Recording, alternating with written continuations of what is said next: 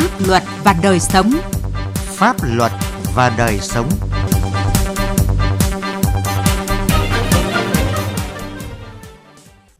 Kính chào quý vị và các bạn. Chương trình Pháp luật và đời sống hôm nay có những nội dung sau. Hải Dương tăng cường đảm bảo an toàn giao thông đường thủy mùa mưa bão. Hiệu quả công tác hòa giải đối thoại tại tòa án ở Phú Thọ.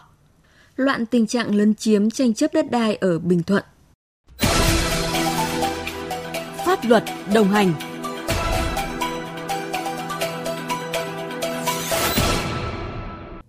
Thưa quý vị và các bạn, trên địa bàn tỉnh Hải Dương có 20 tuyến sông chảy qua, tổng chiều dài hơn 430 km, với hàng chục bến khách ngang sông cùng hàng trăm phương tiện thủy hoạt động. Để đảm bảo an toàn cho người và các phương tiện thủy đi lại trên sông, nhất là trong mùa mưa bão, các cơ quan chức năng ở Hải Dương đã và đang tăng cường thực hiện đồng bộ nhiều giải pháp, ghi nhận của phóng viên Quang Chính. Tỉnh Hải Dương có hệ thống sông, kênh khá dày đặc nên hoạt động giao thông đường thủy diễn ra sôi động. Trong mùa mưa bão, lưu lượng dòng chảy trên các tuyến sông tăng cao nên tiềm ẩn nguy cơ xảy ra tai nạn. Ông Vũ Văn Tùng, Phó trưởng Ban An toàn giao thông tỉnh Hải Dương cho biết, để đảm bảo an toàn giao thông đường thủy, trước mùa mưa bão năm nay, Ban An toàn giao thông tỉnh đã tiến hành 4 đợt kiểm tra tại các bến đò phà, bến khách ngang sông tại các huyện, thị xã, thành phố trên địa bàn. Cái mục đích kiểm tra để đảm bảo các bến bãi hoạt động đủ các cái điều kiện theo cái quy định về phương tiện, về người lái, rồi ờ, các cái vật tư trang thiết bị về an toàn như phao, rồi các cái nội quy quy chế ở các cái bến phà. Các tuyến đường thủy ở Hải Dương có vai trò quan trọng trong việc vận chuyển hàng hóa từ Hải Phòng, Quảng Ninh về Hà Nội, các tỉnh đồng bằng sông Hồng và ngược lại. Để đảm bảo giao thông đường thủy thông suốt và không để xảy ra những tai nạn giao thông đường thủy đáng tiếc, theo Thiếu tá An Hải Ninh, đội Cảnh sát đường thủy, Phòng Cảnh sát Giao thông Công an tỉnh Hải Dương, đơn vị đã đẩy mạnh công tác tuyên truyền về các quy định của pháp luật về đảm bảo an toàn giao thông đường thủy đến các chủ phương tiện và người dân, nhất là các hộ sinh sống dọc hai bên sông. Cán bộ chiến sĩ trong đội thường xuyên tổ chức tuyên truyền cho các bến đò, bến phà và các phương tiện lưu thông trên ờ, tuyến sông đảm bảo an toàn giao thông về người, phương tiện, nhất là các mùa mưa lũ này và các bến phà, bến đò để đảm bảo 100% là các phương tiện và người tham gia giao thông là áo phao cũng đã phải có đầy đủ và đảm bảo chở đúng người trên ờ, các tuyến đò phà qua sông. Đối với các cái bến bãi ở trên ờ, tuyến thì anh em đến ờ, nhắc nhở và cho các bến bãi ký cam kết. Nếu mà vi phạm về vật liệu chất quá so với quy định thì là phải vận chuyển đến nơi khác. Do làm tốt công tác tuyên truyền nên ý thức chấp hành các quy định pháp luật về giao thông đường thủy đã được các chủ phương tiện nghiêm túc chấp hành. Thuyền trưởng tàu Hải Dương 5599 ở huyện Thanh Hà, Hoàng Văn Tiến và chị Nguyễn Thị Thanh Hà, nhân viên doanh nghiệp tư nhân bến bãi Toàn Thắng ở thành phố Hải Dương cho biết. Cũng được tuyên truyền của cảng vụ cũng như công an đường thủy mùa mưa bão chúng tôi nói chung là cũng phải đảm bảo an toàn. Phương tiện chúng tôi là phải chuẩn bị đầy đủ các ờ, trang thiết bị phao cứu sinh, phòng cháy chữa cháy, neo nọc các thứ phải chắc chắn để đảm bảo an toàn cho phương tiện đậu đúng nơi quy định. Thì chúng tôi ở đây cũng đã được các đồng chí trạm công an đường thủy của tỉnh Hải Dương đến trao đổi về các cái vấn đề về an toàn giao thông đường thủy trong mùa mưa lũ, như là không được chất hàng trong hành lang bờ kè 50 m từ bờ kè vào và 20 m từ hành lang đê là từ chân đê ra. Thì chúng tôi đã thực hiện rất là nghiêm chỉnh. Hai nữa là quy định về chất hàng trên bến bãi là không để hàng cao quá 2 mét. Các đồng chí công an cũng trao đổi với chúng tôi về những vấn đề an toàn giao thông về thuyền bè, về bến bãi trong mùa mưa lũ. Ví dụ như là thuyền đi đúng tải trọng, về bến thì phải neo đậu đúng vào các mấu mố. Việc tăng cường kiểm tra, siết chặt điều kiện về điều khiển phương tiện của các chủ tàu cũng được lực lượng cảnh sát đường thủy ở Hải Dương tập trung xử lý. Theo Thượng tá Hoàng Văn Thảo, Phó trưởng phòng Cảnh sát Giao thông Công an tỉnh Hải Dương, đơn vị thường xuyên tuần tra trên các tuyến sông và ứng trực để kịp thời xử lý các tình huống xảy ra. Với những phương tiện chở hàng hóa vượt quá vạch dấu mớn nước, chở quá tải trọng cho phép, người điều khiển không có chứng chỉ chuyên môn đều bị xử lý nghiêm. Ừ, đầu năm đến nay, lực lượng cảnh sát giao thông đường thủy đã tiến hành tuần tra kiểm soát và xử lý hơn 300 trường hợp với tổng số tiền xử phạt gần 1 tỷ 400 triệu đồng. Thực hiện cao điểm từ 20 tháng 6 đến nay thì lực lượng cảnh sát đường thủy công an tỉnh đã tiến hành xử phạt 76 trường hợp với số tiền là gần 140 triệu đồng, tập trung vào những cái lỗi như là thuyền viên không có chứng chỉ chuyên môn nghiệp vụ, vi phạm về chở quá vạch dấu mớn nước, không kẻ hoặc để mờ cái vạch dấu mớn nước an toàn, rồi là vi phạm về những cái thiết bị an toàn trên phương tiện. Với việc tăng cường các giải pháp quyết liệt nên từ đầu năm đến nay, tại tỉnh Hải Dương đã không xảy ra vụ tai nạn giao thông đường thủy nào. Tuy nhiên trên thực tế, một số người dân vẫn còn chủ quan, chưa chấp hành nghiêm luật giao thông đường thủy nội địa. Để đảm bảo an toàn giao thông đường thủy trong mùa mưa bão, các lực lượng chức năng cần tiếp tục tăng cường tuyên truyền, kiểm tra, xử lý nghiêm các trường hợp vi phạm, hạn chế đến mức thấp nhất các vụ tai nạn giao thông xảy ra.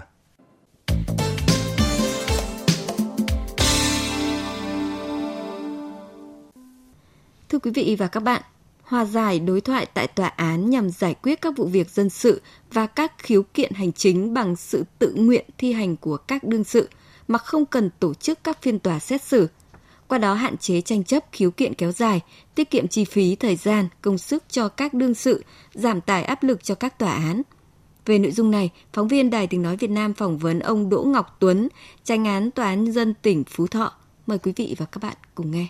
Thưa ông, Tòa án Nhân dân tỉnh Phú Thọ đã quan tâm triển khai thực hiện luật hòa giải đối thoại tại tòa án như thế nào ạ?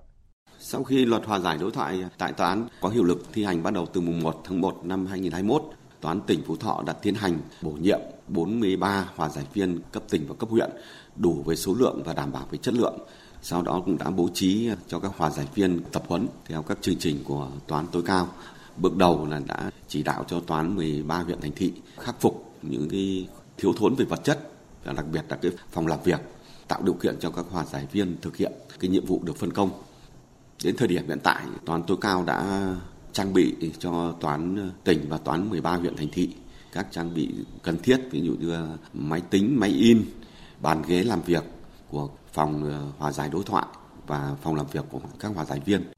Ờ, sau hơn một năm triển khai luật hòa giải đối thoại tại tòa án tại tỉnh Phú Thọ đã đạt được những kết quả nào thưa ông ạ?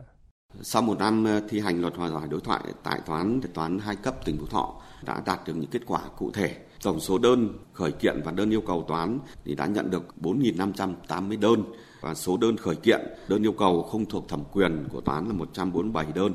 Số đơn khởi kiện, đơn yêu cầu thuộc thẩm quyền của tòa án nhưng không thuộc trường hợp hòa giải đối thoại là 2.687 đơn. Số đơn khởi kiện và đơn yêu cầu thuộc diện hòa giải đối thoại là 1.754 đơn. Số vụ việc đương sự không đồng ý hòa giải đối thoại là 1.255 vụ việc và số vụ việc đương sự đồng ý hòa giải đối thoại là 499 vụ việc. Trong đó số vụ đương sự rút đơn khởi kiện, đơn yêu cầu là 37 vụ việc. Số vụ việc hòa giải đối thoại không thành chuyển thụ lý theo tố tụng là 161 vụ việc và số vụ việc hòa giải đối thoại thành là 239 vụ việc và tòa án đã ra quyết định công nhận kết quả hòa giải đối thoại thành là 221 vụ việc chiếm tỷ lệ là 92,4%. Còn 6 ờ, tháng đầu năm nay thì toán hai cấp đã ra quyết định công nhận theo cái luật hòa giải đối thoại thành là được 367 vụ việc là tỷ lệ nó cao hơn so với năm 2021. Từ thực tiễn tại địa phương thì ờ, quá trình thực hiện luật hòa giải đối thoại tại tòa án, à, ngành tòa án tỉnh Phú Thọ gặp phải những khó khăn gì ạ? Mặc dù được tòa án tối cao quan tâm trang bị những cái cơ sở vật chất thiết yếu nhất nhưng mà nhiều toán đơn vị cấp huyện, cái diện tích các phòng làm việc không được đảm bảo, vẫn phải tận dụng, phải kết hợp cùng với ờ, phòng làm việc của các thẩm phán của thư ký để đảm bảo cho hòa giải viên được làm việc và tổ chức các phiên hòa giải đối thoại theo đúng quy định. Khó khăn thứ hai nữa, đấy là các hòa giải viên, nguồn và đối tượng được để bổ nhiệm làm hòa giải viên, theo quy định, nguồn là từ các ông bà nguyên là có chức danh của tòa án, ví dụ như thẩm phán, thẩm tra viên, đối với ngành kiểm sát thì là kiểm sát viên công an là điều tra viên hoặc là chấp hành viên của bên thi hành án thì cái độ tuổi tham gia đều cao. Nên cái việc sử dụng thành thạo máy vi tính nó cũng hạn chế. Muốn hòa giải đối thoại đạt được kết quả như mong muốn thì phải có sự chung sức của thẩm phán thư ký. Nhưng mà trong khi đấy khối lượng công việc của toán thì ngày càng nó tăng cũng là thiếu về biên chế. Về các ờ, thẩm phán đặc biệt là đội ngũ thư ký để giúp việc cho các hòa giải viên để nâng cao hiệu quả công tác giải quyết đối thoại tại tòa án thì à, tòa án dân tỉnh Phú Thọ tiếp tục có những cái giải pháp gì thưa ông ạ? Đầu tiên phải đẩy mạnh hơn nữa công tác tuyên truyền đến tận người dân để làm sao người ta hiểu được tác dụng ý nghĩa to lớn của việc hòa giải đối thoại tại tòa án. Việc hòa giải đối thoại tòa án thì tạo điều kiện cho người dân về mặt thời gian, về mặt kinh phí khi là đã hòa giải đối thoại được thì cũng là giải quyết được các mâu thuẫn nội bộ phát sinh trong cộng đồng dân cư một cách nhanh nhất cái thứ hai là cũng giảm áp lực cho cái số lượng án mà toán ờ, phải giải quyết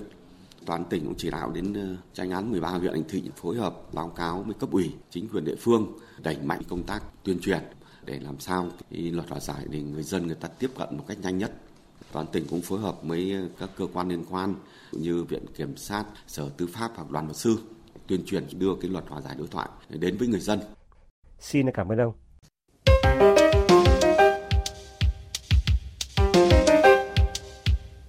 Thưa quý vị và các bạn, thời gian qua tình trạng lấn chiếm tranh chấp đất đai trên địa bàn huyện Bắc Bình, tỉnh Bình Thuận xảy ra phức tạp, đặc biệt là tại hai xã Hồng Phong và Hòa Thắng. Phản ánh của đoàn sĩ, phóng viên Đài Tiếng nói Việt Nam, thường trú tại thành phố Hồ Chí Minh.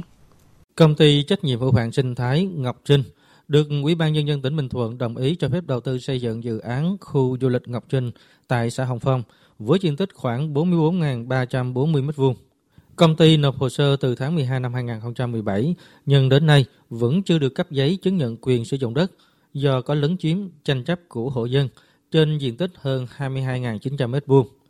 Công ty đã khởi kiện hộ dân này tại Tòa án Nhân dân huyện Bắc Bình và đã được Tòa án thụ lý, chưa đưa ra xét xử. Còn dự án trồng rừng sinh thái kết hợp kinh doanh du lịch của công ty cổ phần xây lắp Cửu Lâm được Ủy ban Nhân dân tỉnh chấp thuận đầu tư với diện tích 2 triệu 191.900 m2 tại xã Hồng Phong. Trong đó có khoảng 300.000 m2 đất bị dân lấn chiếm. Theo báo cáo của Ủy ban Nhân dân xã Hồng Phong, địa phương cũng đã nhiều lần phối hợp với các ngành chức năng để kiểm tra thực địa nhưng không gặp được các đối tượng lấn chiếm đất dự án, rất khó khăn trong việc lập biên bản xử lý vi phạm.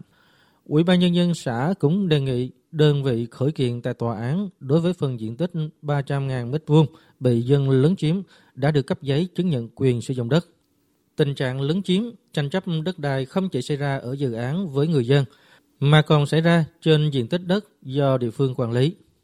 Theo phản ánh của người dân, tại khu vực Trăm Bầu và Láng Cát thuộc thôn Hồng Thịnh, xã Hồng Phong, hiện có các trường hợp công dân ngoài địa phương đang tranh chấp đất đai tại khu vực này – nhưng thực tế các bên tranh chấp không có giấy tờ gì để chứng minh quyền sử dụng đất đang tranh chấp. Lý giải vấn đề này, bà Trần Thị Hoài Xuân, Chủ tịch Ủy ban Nhân dân xã Hồng Phong, huyện Bắc Bình, tỉnh Bình Thuận cho biết, trước đây tại khu vực này có một số cá nhân xin làm dự án nông lâm kết hợp và được Ủy ban Nhân dân huyện Bắc Bình chấp thuận. Sau đó, họ lại không tiến hành triển khai thực hiện dự án. Nguyên cả một cái khu này là làm dự án nông lâm kết hợp, họ bị trục trặc, họ không triển khai được không triển khai được mới bắt đầu tiến hành là xem xét cấp cho cá nhân nói chung là ở cái giai đoạn này thì để xét tính pháp lý để quy chủ thì cũng còn mất khá nhiều thời gian còn tại xã Hòa Thắng, huyện Bắc Bình cũng có nhiều dự án đang kêu cứu vì tình trạng lớn chiếm đất. Điển hình như dự án khu du lịch Sài Gòn Hồng Nghề của công ty cổ phần Sài Gòn Hồng Nghề. Hiện nay, đất của dự án bị hai hộ dân lớn chiếm với diện tích 19.654 m2 trên 121.250 m2 đất. Ông Nguyễn Đức Phúc, Phó Chủ tịch Ủy ban Nhân dân huyện Bắc Bình, tỉnh Bình Thuận cho biết, huyện cũng đã nhiều lần chỉ đạo để cưỡng chế các trường hợp lấn chiếm đất đai, nhưng vẫn còn những trường hợp chưa giải quyết được. Hiện nay là huyện đang tập trung các cái vùng mà nó nổi lên liên quan tới tranh chấp đất đai, đặc biệt là khu vực của họ Thắng Phong. Mình có chỉ đạo xã họ Thắng Phong là phải thường xuyên là, là đi tuần tra rồi kiểm tra kiểm soát nó. Khi mà có là báo cáo huyện, huyện sẽ chỉ đạo tập trung để mà giải quyết cái này, nhất điểm chứ không có để trường hợp nó lây lan nhiều là rất là khó giải quyết. Theo kết luận số 18 ngày 24 tháng 5 năm 2022 của Thanh tra tỉnh Bình Thuận, trên địa bàn huyện Bắc Bình có 8 dự án sau khi được Ủy ban Nhân dân tỉnh chấp thuận chủ trương đầu tư đã tiến hành lập các thủ tục giao đất cho thuê đất. Quá trình triển khai thực hiện dự án đã xảy ra tình trạng có hộ dân lấn chiếm, tranh chấp đất đai, làm phát sinh đơn thư khiếu nại, tố cáo, kiến nghị phản ánh với tổng diện tích lấn chiếm khoảng 2 triệu 358.726 m2 trên 7 triệu 924.616 m2 diện tích đất được giao chiếm tỷ lệ trên 29%. Việc tranh chấp đất đai giữa các dự án và người dân nếu không xử lý chất điểm kịp thời, đúng pháp luật, có nguy cơ gây mất an ninh trật tự tại các địa phương, làm ảnh hưởng đến môi trường đầu tư của tỉnh. Thưa quý vị, chương trình Pháp luật và đời sống hôm nay xin dừng tại đây. Chương trình do biên tập viên Quang Chính biên soạn. Xin chào và hẹn gặp lại quý vị trong các chương trình sau.